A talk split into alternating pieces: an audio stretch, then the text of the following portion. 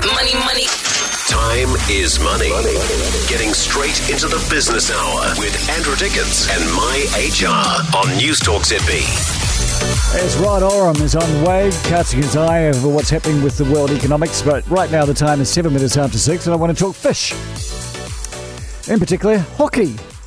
It's the hoki season, or hokey if you're that way inclined, hockey. Uh, Sealord are the guys who you know farm the hoki, and they're expecting they'll only have half the crew they usually have for the upcoming hoki season. Uh, usually they'd employ up to 400 workers. These are seasonal workers between May and September. This year they're going to be grateful if they can get 200. So joining me now is the Sealord CEO, Doug Paulin. G'day, Doug. G'day, Andrew. What workers are you missing? So we're missing workers for our land-based wet fish factory, which processes fresh fish we catch predominantly in the Cook Strait over hoki season.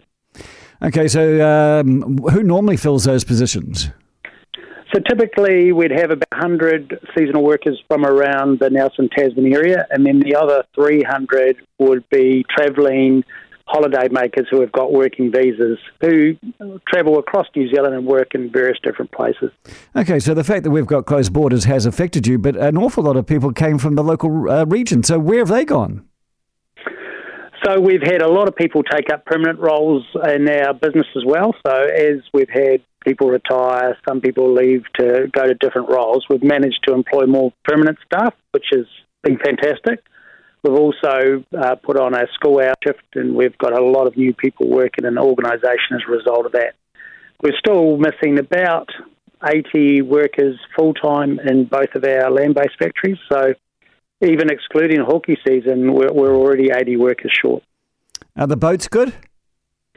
The boats are managing by having some of our existing crew do double up trips, so they're essentially doing uh, an extra trip for us but they're missing about 50 full time crew uh, as well.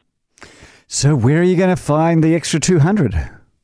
Look, that's that's a, a good uh, question. We've got uh, about 100 we know will come back from the local Nelson Tasman area, so they do other seasonal work mm. out, outside of hoki season. They've already confirmed they'll be back. So really, it's the other 100 seasonal workers that we'll be looking for, and I think it'll be very difficult to find those people with such low unemployment rates in New Zealand. There simply isn't enough New Zealanders. Mm. And unfortunately, whilst the borders will be open, they won't be open, I think, fast enough for the amount of workers we'll need. So, if that's the case, uh, does that mean you'll be able to process far less fish? And therefore, if that's the case, am I going to have to pay more for hoki? Well, yes, we will process far less fish if that's the case, but no, our, our New Zealand based fish won't be impacted. Our coated factory, which makes most of the products we supply to New Zealand supermarkets, is continuing to run uninterrupted. It really will be the export market that will suffer. Yeah. Okay. So when this uh, dreaded, you know, COVID actually runs its course, uh, will you come back quickly to some sort of, you know, stability? or is this or is this actually you know uh, quite embedded because of the lack of of labour in New Zealand? Well, I think the answer is there won't be New Zealanders to take up these roles for a considerable period of time. The low unemployment rate's expected to continue, and it, it will take a major economic change for that to reverse. So it'll really depend on the amount of holiday makers and the ability for them to get working visas. Mm and the government has announced recently the borders reopening, but they've also talked about a migrant labour and a, a migrant rebalancing. We've yet to see what that's going to be.